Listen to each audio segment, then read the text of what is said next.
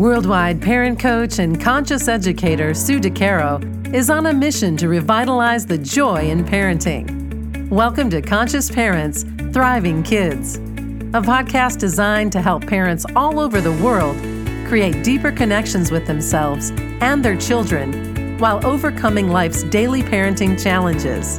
Listen in if you want to bring more laughter, love, and enjoyment to your home life. Welcome to Conscious Parents Thriving Kids, a place for all things parenting. I am your host, Sue DeCaro. I am pleased to welcome my special guest and dear friend joining me for this amazing episode, Cindy Kaplan. Cindy is a conscious parenting coach who works with all types of families and specializes in working with families raising children with special needs. She also is the co founder of Evolving Together, a virtual community for parents and caregivers of differently abled children. Her work is infused with yoga philosophy, and some key areas of her work are rooted in collaborative problem solving, self care and compassion, boundary setting, and understanding our triggers. She is the author of Free Fall One Mother's Journey Raising a Child with Special Needs, soon to be published, and is the parent of three kids, including one with significant special needs, ranging in age from 14 to 23. She lives in Massachusetts with her family and her two crazy dogs. She describes the dogs this way, not me. Welcome, Cindy. It's wonderful to have you here today for this episode. I'd love to chat with you a little bit about what you are experiencing and seeing in the families that you work with, and maybe even in your own family, and how you think the pandemic has affected technology use. Yeah, wow. It's affected all of us greatly in both in both wonderful ways and and concerning ways. I don't want to say fearful ways but but concerning ways. I think you know in so many wonderful ways technology has allowed our kids to stay in school during the part of the pandemic where they couldn't go right? So it allowed them to still be in school. And for some kids i know they welcomed that. They loved being on zoom for classes. And for others it was an absolute nightmare and I experienced both of those worlds within my own family. For my son, he loved being on Zoom for class. And and for my daughter, it was it was a joke. It was it was a nightmare. We all hated it because it required one of us to be there with her the entire time. And I know that for so many parents with younger kids, it required the parents to be there and monitor and set them up. So any parent who was working from home who all of a sudden needed to be their child's teacher or supervisor while in school, it was exhausting. That was one of the one aspect. The other is just that, you know, in terms of physical movement and physical posture, right? We're all spending so much time. I think this affected us as adults and kids, the number of hours that we would spend sitting in a chair, that we would forget about just the small ways in which our bodies move throughout the day whether it's even if in school where you're sitting in class there's the in between time where you're walking from class to class you're stopping to get a drink of water. So i know just even our posture our kids posture our posture um, and and whether that has long as we're sitting up straight now is just say, as we're saying it um, will that have long-term effects? I, I don't know. And then there's the and then there's the whole area of screen time rules in the house that went out the window. I know that was the case for us, where we didn't allow any screens in my youngest's room. And during COVID, he had his Xbox in his room. When he had, because he had COVID at some point, he had his Xbox in his room. He was on school, you know, he was on school on Zoom in his room. And and so to some degree, we just kind of had to throw our hands up but then it just of course and i imagine in so many families and know from speaking to families how that just created another layer to the dynamic of tension and screen use. Um, so i mean there's no question it has uh, it has evolved. And that's and that's just around the screen time that was used for the most part with good purpose. Good and then we can pardon me good intention yeah for sure. With good intention and then we can move to like video games and phone and know that we as parents i think all struggled with this idea of well this is the way they're interacting with friends. It's a social outlet which is absolutely true. And and i know that that helped me but yet I was still concerned, and I know in in with the families with whom I work also concerned at just the number of hours that their kids were on screen. And and so I think for so many families too, it just perpetuated and exasperated the what else are you doing? Right. And just the number of hours sitting in front of a screen certainly, certainly increased. And and we know that the numbers of you know challenges with mental health has gone up exponentially from the pandemic now how much of it is due to screen use i don't know how how clear but we do know and i know from um, what i know about screens that certainly probably more so for those kids who are on social media a lot but it was if they were relying on that to have interaction with friends of course that's going to drive up the rate of comparison from you know comparison for yourself and and exasper- exasperate and emphasize the not feeling enoughness.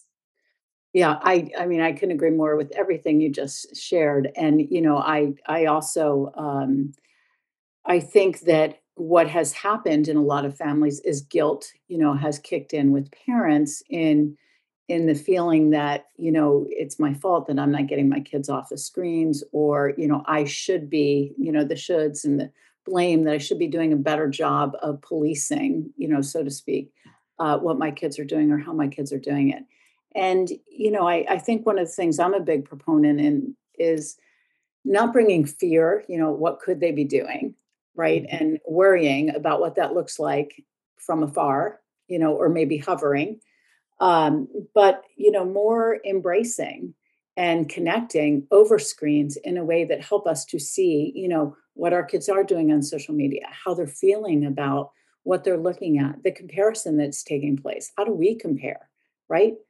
We're human too and uh, i try not to scroll because i know it makes me crazy sometimes because i'm human and so I hate to admit it yeah but you know i think that I think that if we could focus on embracing in this conversation, embracing screens in a way that we can create healthy boundaries with our children, healthy practices, thoughtful communication, um, connection over screens. You know, I had a conversation with a parent um, I'm working with who has an older teen who is, you know, playing games constantly all the time.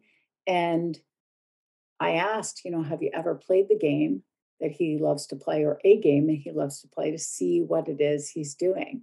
And I have asked this before. I don't know about you, but parents, you know, look at me like, what? You know, why would I ever engage in I that? Hate that. Why would I engage? I hate it. Right. I yeah. hate it. And it makes me crazy to even see it. Yes. We have to embrace it. Absolutely. Yeah. yeah. Because if we don't, the message that our kids hear from the our because as you know our kids soak in the energy with everything we deliver right so the words to some degree are meaningless if if they think that we dislike what they're doing on the screen there's there's shame around that and it creates a disconnection so we don't need to love it we don't need to love the games we're playing but we can take an interest in figuring out and exploring with them what they like right. about it yeah. And when we do that, I think that setting boundaries with connection is so much easier. Mm-hmm. Right. And and I think there's also I think that we as parents also have to accept in a big way that if we brought these screens into our house, we have to acknowledge that there's going to be conflict. I have yet to work with a family that doesn't have any screen time conflicts around around this uh, around the screen usage and the second piece is what you were saying also is that our kids are watching us and they're taking in everything that we're doing so again if we are telling them not to be on their phones but they see us on our phones all the time that's a really confusing message.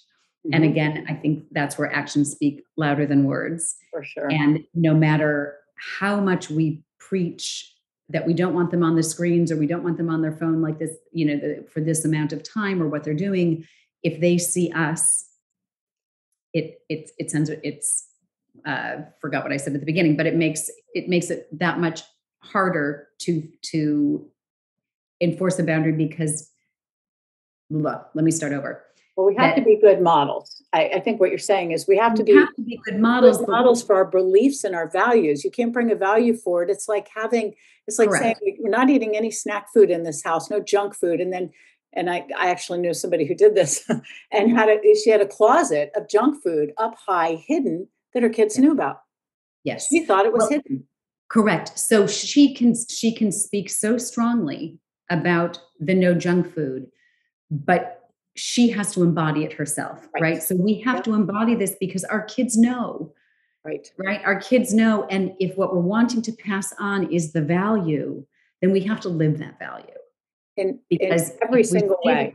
Yeah. don't live the value, they will take in the value that we're living, not trying to teach. Right. Yeah. So it's not what you say, it's what you do. And so for all parents listening, before you start to put a boundary around or or extend a boundary or look at the boundaries or talk with your kids about boundaries look at yourself from the standpoint of, of how you show up with your technology use what's important to you what your values are and check yourself. Are you living your values? I i don't have children at home small children here. And yet you know i've had technology conflict with my husband where you know we're one of the phones shows up at dinner and i'm not saying it's always him. I take full responsibility. But you know dinner is a time where we don't have technology and and you know we're looking oh, what's the weather tomorrow? and whatever it is and our value has just gone out the window. He never says anything about it but i'm fully aware that our value has just you know and how can i say hey why is your phone there when i'm looking up the weather? And that's just a very simple you know mm-hmm. situation and that's between two adults. So, you know, in everything we do, we have to really hone in on the values we want to bring forward for our family, but make sure, as you said, I love the word embodiment, make sure that we're embracing and embodying them in our own life first. And if we're not, to also have that compassion and understanding for ourselves, right? I mean, I think over the last couple of years, too, perhaps we are using the screens in a much more um, an exaggerated way than when we were before either. And so we can choose to beat ourselves up about it and know that when we react to our kids, it's often coming from that place. Right. So that if we can find the self-compassion for ourselves, it's never too late to to to create a shift. And I think that you know you were saying before that it's so valuable valuable to connect with our kids through the screens, right? Whether it's looking at what their screen usage is or their games and understanding it, or even if it's accepting their language, mm-hmm. right? Mm-hmm. So with my younger son who texts, I'll text with him, right? Because that's the language he's using. And the other piece of that connection, though, is what connections are we making? And this involves kind of zooming out the lens. Mm-hmm. Is what connections are we making with our kids outside the screens, right? Rather than just trying to make them be different, yeah. how are we asking them to engage outside of the screen. And and I then believe we really have to trust that down the road, if we are doing other things with our kids where there is true connection outside of the screens, that that will that will form a real solid place within them.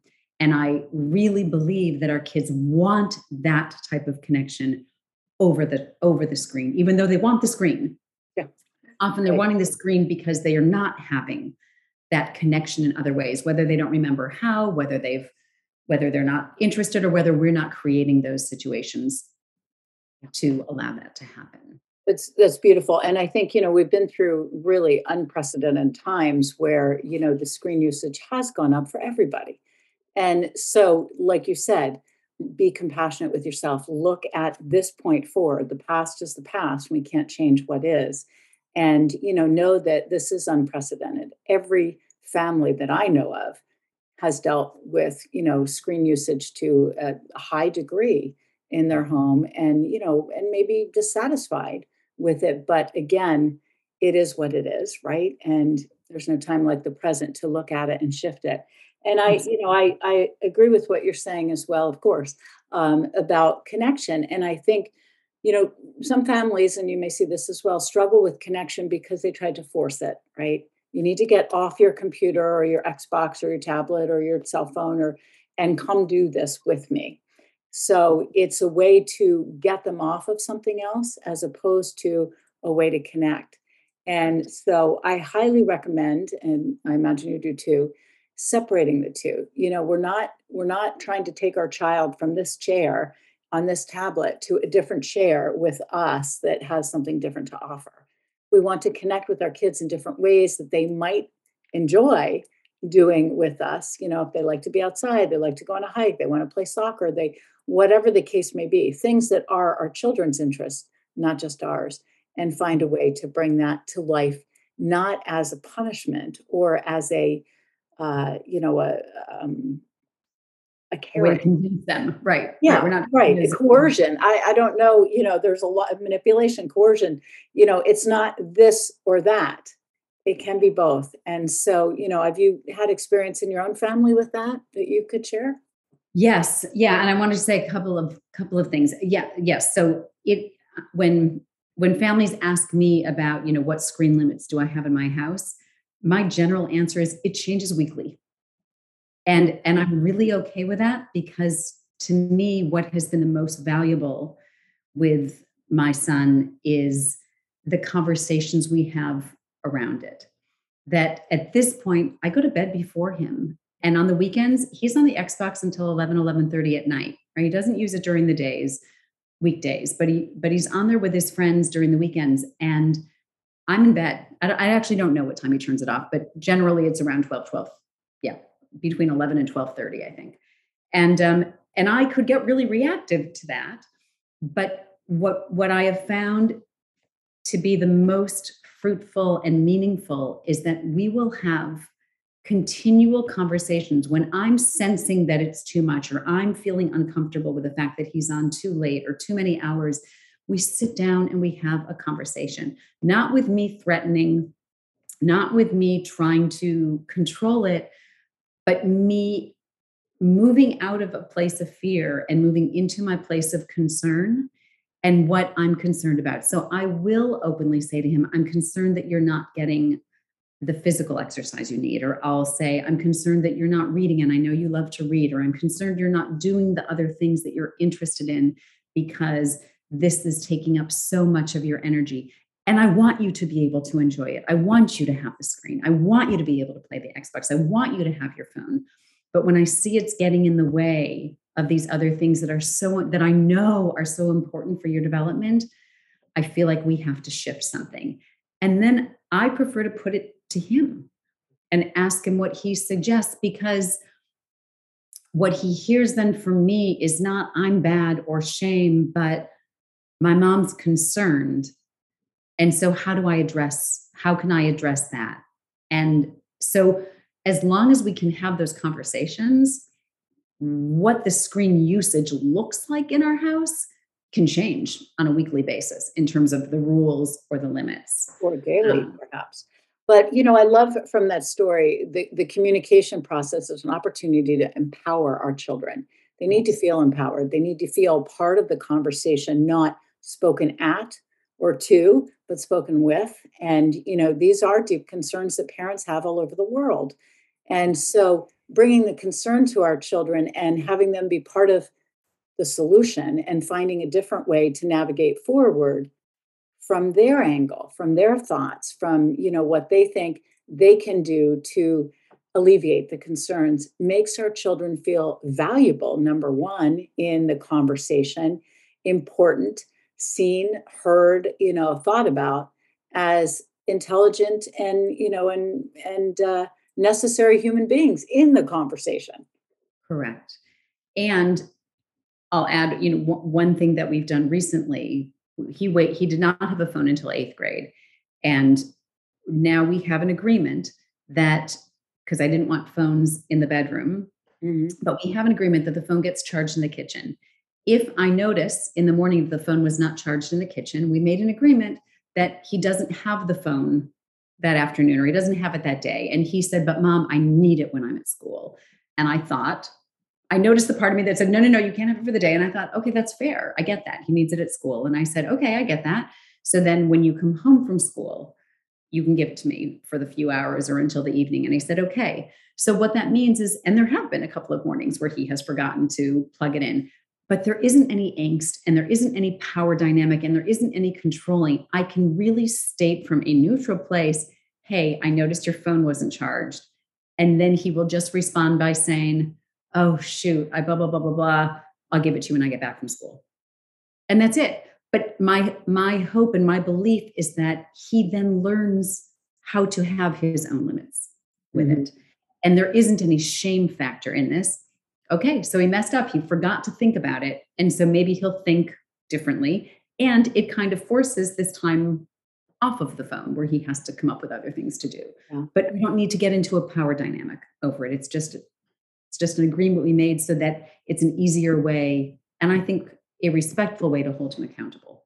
Yeah, he's holding himself accountable by turning yeah. the phone over to you and with such ease, which yes. is beautiful. And this is why they have to be part of the conversation because yeah. then they they are involved in the decision making and it isn't it doesn't become a power struggle. And perhaps that decision making and the empowerment lasts a week or two and then it does become a power struggle. Then we need to revisit it so that we can see why this has led to this struggle.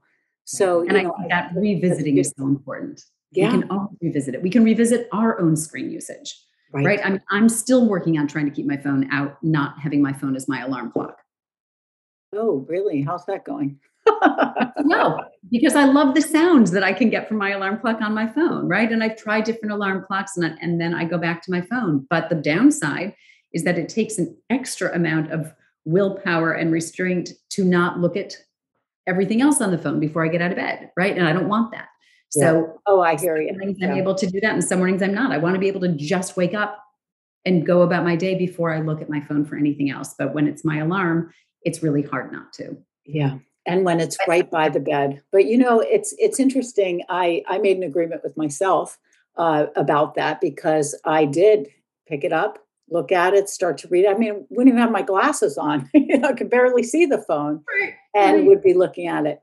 That coffee comes before anything, so it gets me up. I move my body, go get the coffee, you know, and and then I'm distracted, so I like don't have the phone.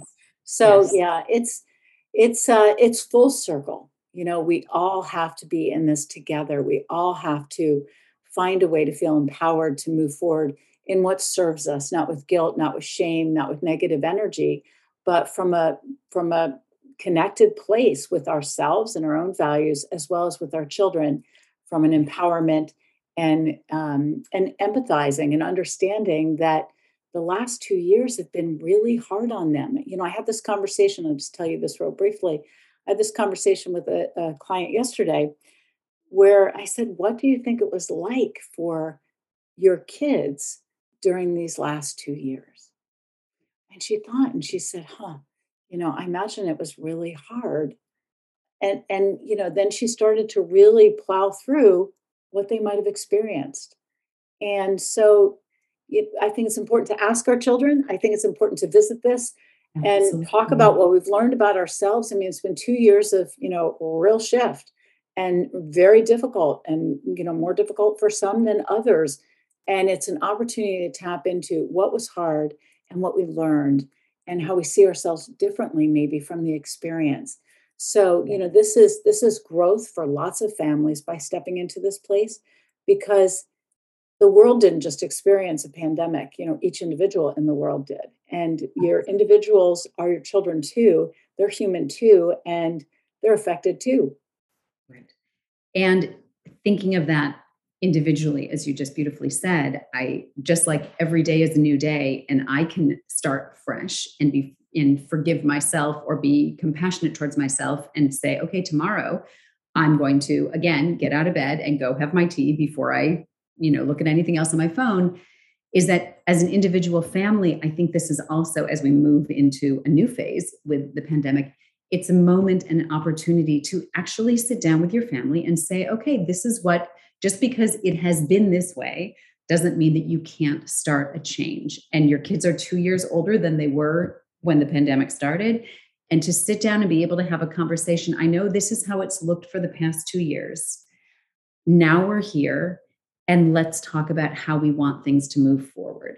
So there's just there's there's it's never too late to assess and understand and take that compassion and understanding for where we've been, where our kids have been, and think about what we want things to look like moving forward and to bring them into that conversation. Love that. And I think that's a beautiful place to leave our listeners. It's never too late. No. Step into that space. So I hope that you all who are listening to this episode take that forward with you because great advice from the fantastic Cindy Kaplan, who I'm so delighted was here with, with us today. Is there anything else that you would like to leave our listeners with? I just, you know, I, I think the piece that you just emphasized that it's never too late to involve our kids and and to really look at what we're doing. Yeah. and and really understanding that what we're doing and the messaging that is coming through underneath the words is so important. Beautiful. and that when and that we're, we'll make when we decide to make a shift our kids learn from that as well. Yeah.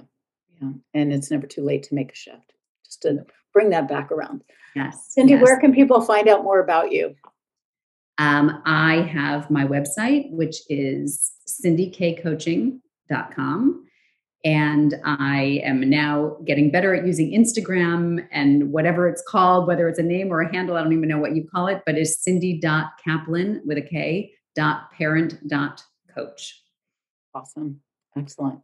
Thank you so much for joining and for sharing all your incredible wisdom. And oh, to our listeners, thank you. thank you for being here. And remember, every moment is a new moment for conscious connections. Thanks for listening to Conscious Parents Thriving Kids. If you like what you heard, the best compliment you can give us is to share this podcast with a friend. And be sure to give us some stars and a favorable review at Apple Podcasts or wherever you listen in.